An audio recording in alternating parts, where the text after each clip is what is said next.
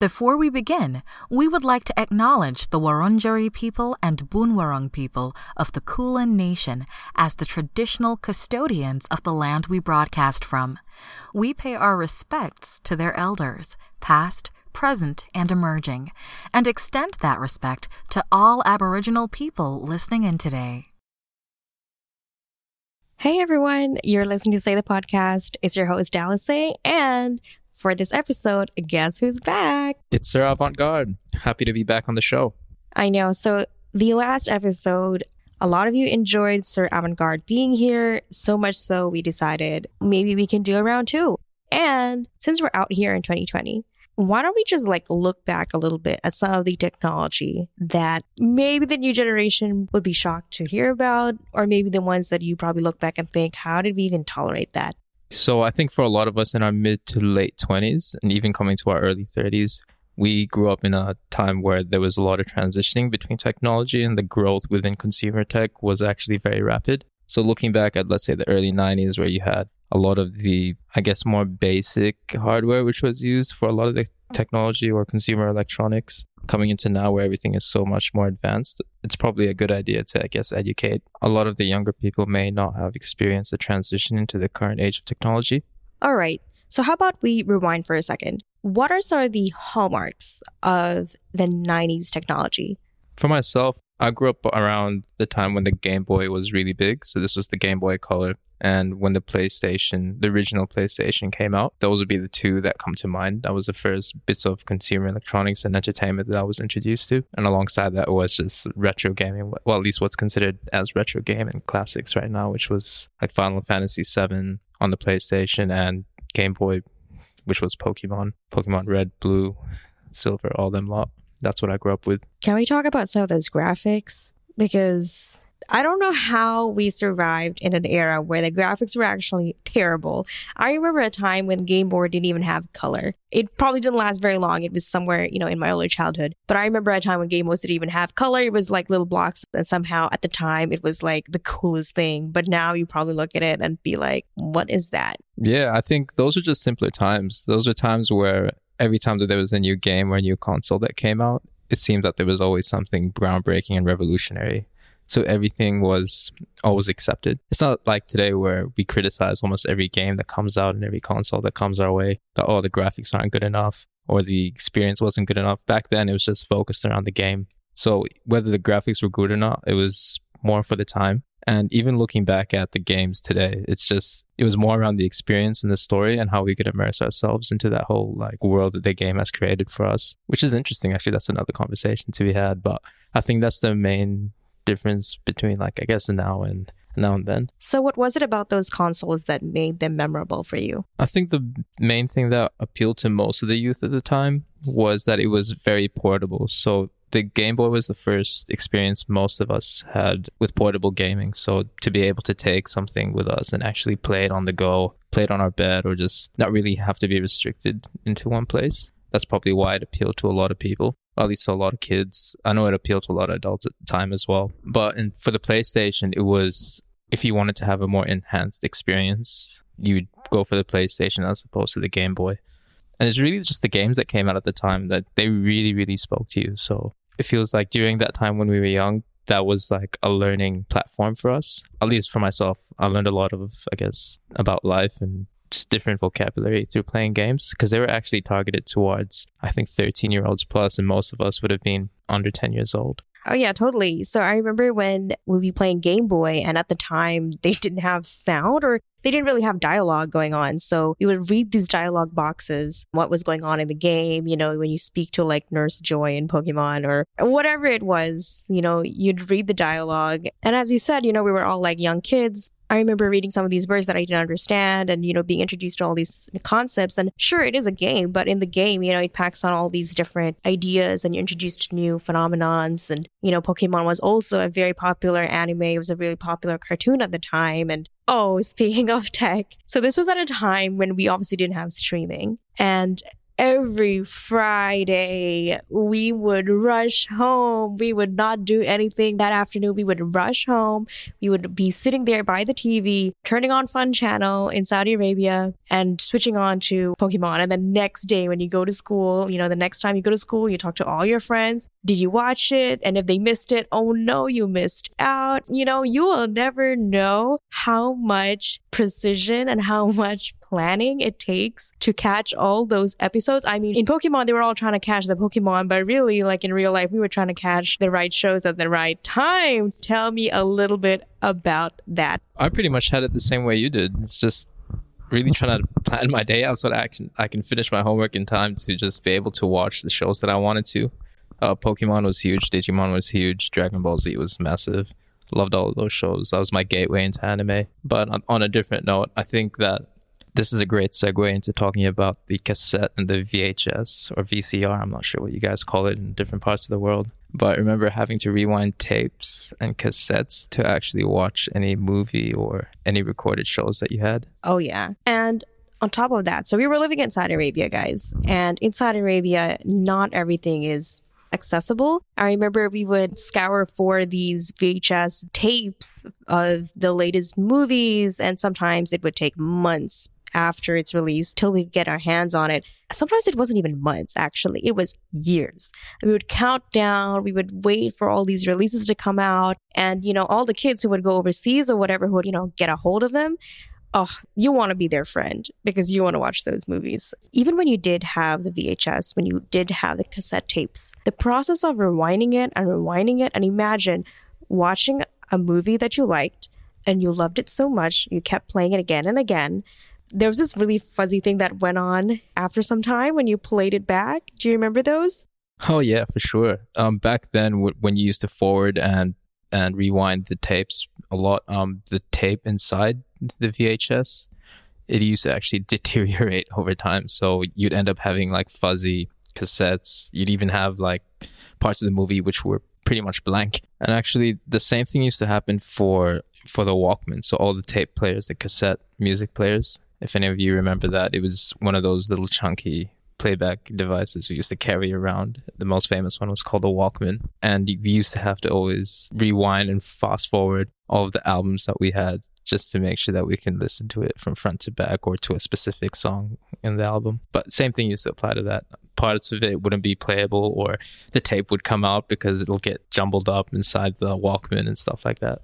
And you know what we used to do after things were jumbled up in the Walkman? You know, that little cassette tapes, like little pieces were coming out or whatever, like pieces of tape. We would take a pencil or a pen and you would manually like fix it. So the cassette tapes would have these little holes in them, right? There would be two little holes in this cassette tape. And when a bunch of this tape just kind of came out because of all your rewinding or whatever, or someone played with it and then things happened, you would get a pencil or a pen or whatever it was and you would just manually screw it back. You would just like make that movement like as if you were screwing things and hopefully the tape will actually go back. The thing that blew my mind back in the day, and to be honest, still kind of like blows my mind right now, sometimes when you press forward or whatever to the next song, somehow in all of that tape, the tape knows exactly where to stop and play. Yeah, I used to think that was pretty cool and fascinating.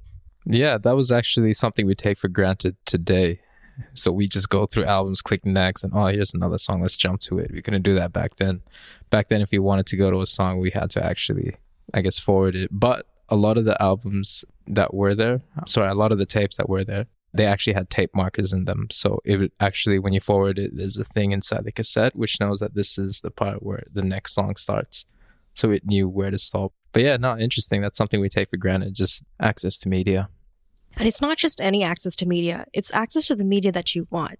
Because I remember, like, sometimes you would buy like an entire cassette tape or even a CD. Now that we're talking about it, you'd buy the whole album of an artist. And now you can probably just buy their songs or stream their songs or, you know, whatever. But back in the day, you would just have to buy the whole thing, listen to the whole thing. You know what I mean? I mean, in a way, it's kind of good. You get to like listen to a full body of work versus like, you know, singles here and there. But when we were growing up, that was definitely the case where you couldn't pick and choose.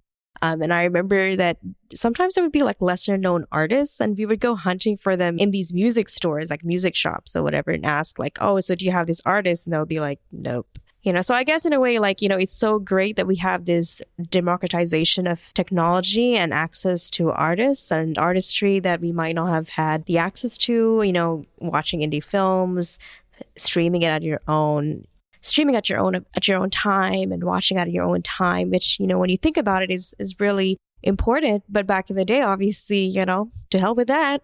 Just you gotta stick with what you have.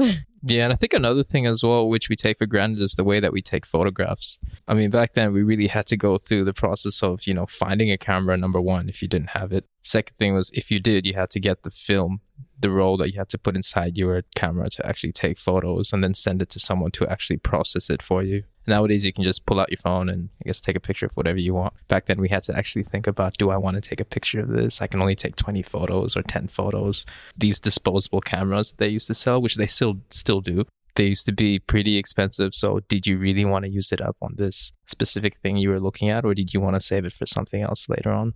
And some of these cameras, you you know, you couldn't even look back at the previous images. Is that right? I mean, I not that I can remember anyway. I wasn't taking photos at like 10 or 8. So I wasn't taking photos, you know, that early. But what I do remember was whatever you got on film, that was it. You know what I mean? Like you couldn't really um, get away with much. I guess when you look back at like a lot of these children's photos that we had, you can tell that someone had like one shot and that was it you know whereas these days you get all these kids having their own instagram and their parents kind of running it and the pictures are so nice and stuff but um no that's kind of cool that's you know you can definitely tell technology has played a part in that can we also please acknowledge that we used to be able to memorize all the addresses and the phone numbers of all our friends and family. I mean, that's another thing that just came to my mind. But talking about phones, how we can pretty much do almost anything on it, but we can't remember people's phone numbers. That's just crazy because we grew up in a time where if you didn't know the phone number, you lost the paper you wrote it down at, you're not going to be able to contact that person or friend for, until you see them the next time. You know what? With that problem came one solution. I don't even know if people keep it these days, but address books. So address books, oh my God. In my friendship circle when I was growing up, it was super popular. We had super cute address books. We would all write each other's numbers down, write our names, write our phone numbers because we didn't have mobile numbers back then.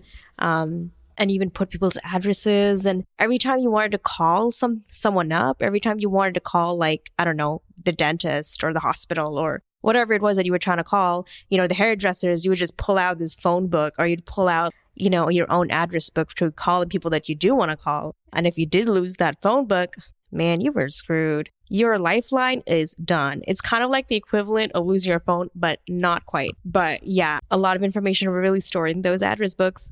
Not just that, the process of going through your address book and then dialing it on a landline phone was another thing. Like you could never really do too much because if you're using your landline and trying to call someone while, let's say, someone was using the internet, they'd be pretty ticked off because the internet would disconnect if you tried calling someone or if you just tried using the phone.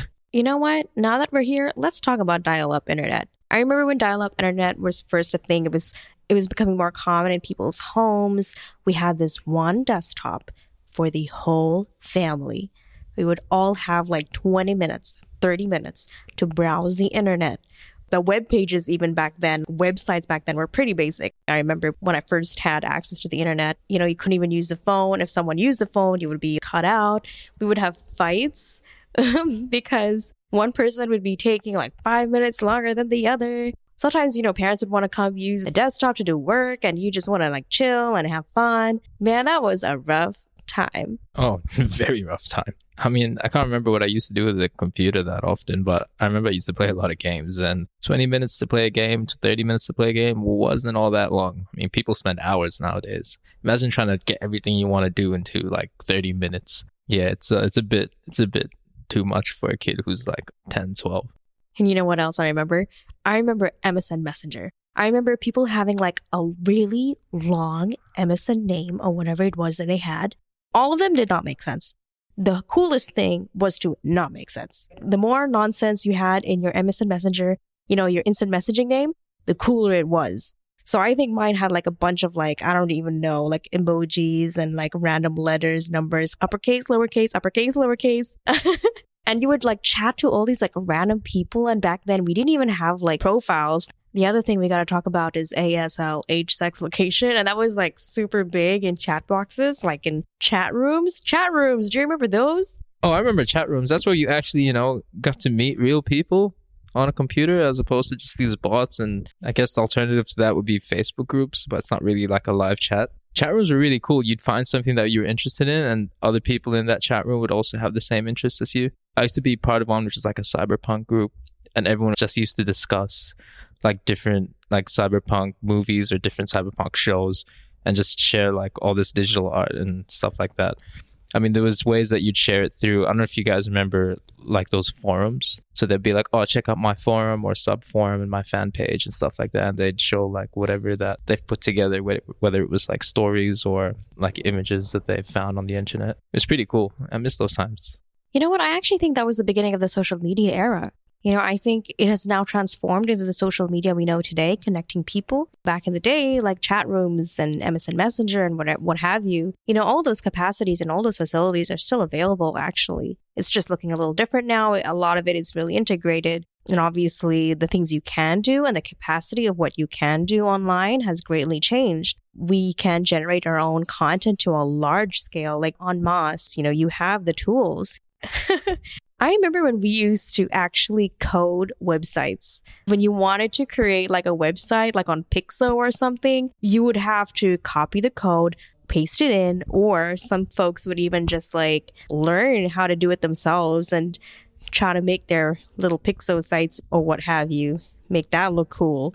And I remember like getting all these glittery icons and all that on my website. But yeah, do you remember much about those days of like coding and stuff? I did, and I think that was my introduction into just how to look at a website differently. Because I was always looking at it, oh, how do I make this look cool, and just go searching through different like code templates that I can use and changing them. But yeah, that that was uh, completely forgot about that. Actually, that was a huge part of my like schooling days. Just using that, trying to be cool with the other kids, just be like, yo, check out my website, look what I've done. You guys want to, you know, have a look at it and just be like, oh, yo, that's super dope. How'd you do that? Share this with me. Can you do mine? And I'm like, yeah, sure, whatever. You know, just pay me. yeah, no, I definitely do remember that now. Thanks for bringing that up. In saying all of that, I think we should take the experiences of the past, the kind of technologies that we had available to us, and use that to appreciate what we have now. You know, that obviously things have dramatically changed over not just the 90s, but the 2010s. You know, a lot of things have happened. But looking back, obviously it's it's nice to have that little bit of nostalgia, but at the same time, it's kind of like I don't really want to be stuck there things are a lot cooler now. Things have really advanced now. And, you know, it's a very exciting time to be part of the technology that we're living in at the moment. And with that, thank you so much for listening. Of course, without the advent of the internet, without the advent of all these cool technologies and capacities, you would not be listening to us right now. You can always follow Say the Podcast on Instagram at Say the Podcast, Facebook at Say the Pod. You can totally subscribe to us on major listening platforms Spotify, Apple Podcasts, Google, whatever floats your boat. And of course, you guys seem to like Sir Avantgarde so much. So, where can these folks find you? So, I'm mostly active on Instagram and pretty much only Instagram. You can find me at Sir Avantgarde. Link will be in the description give me a shout whenever you guys want to have a chat. I'm always available. I do reply to my DMs, so I'm pretty accessible. So give me a shout. It's always a blast doing this for you guys. Thank you so much. If you love this show, if you enjoy what you're listening to, please leave us a review. It helps others find us and enjoy it too. Thank you so much. Bye.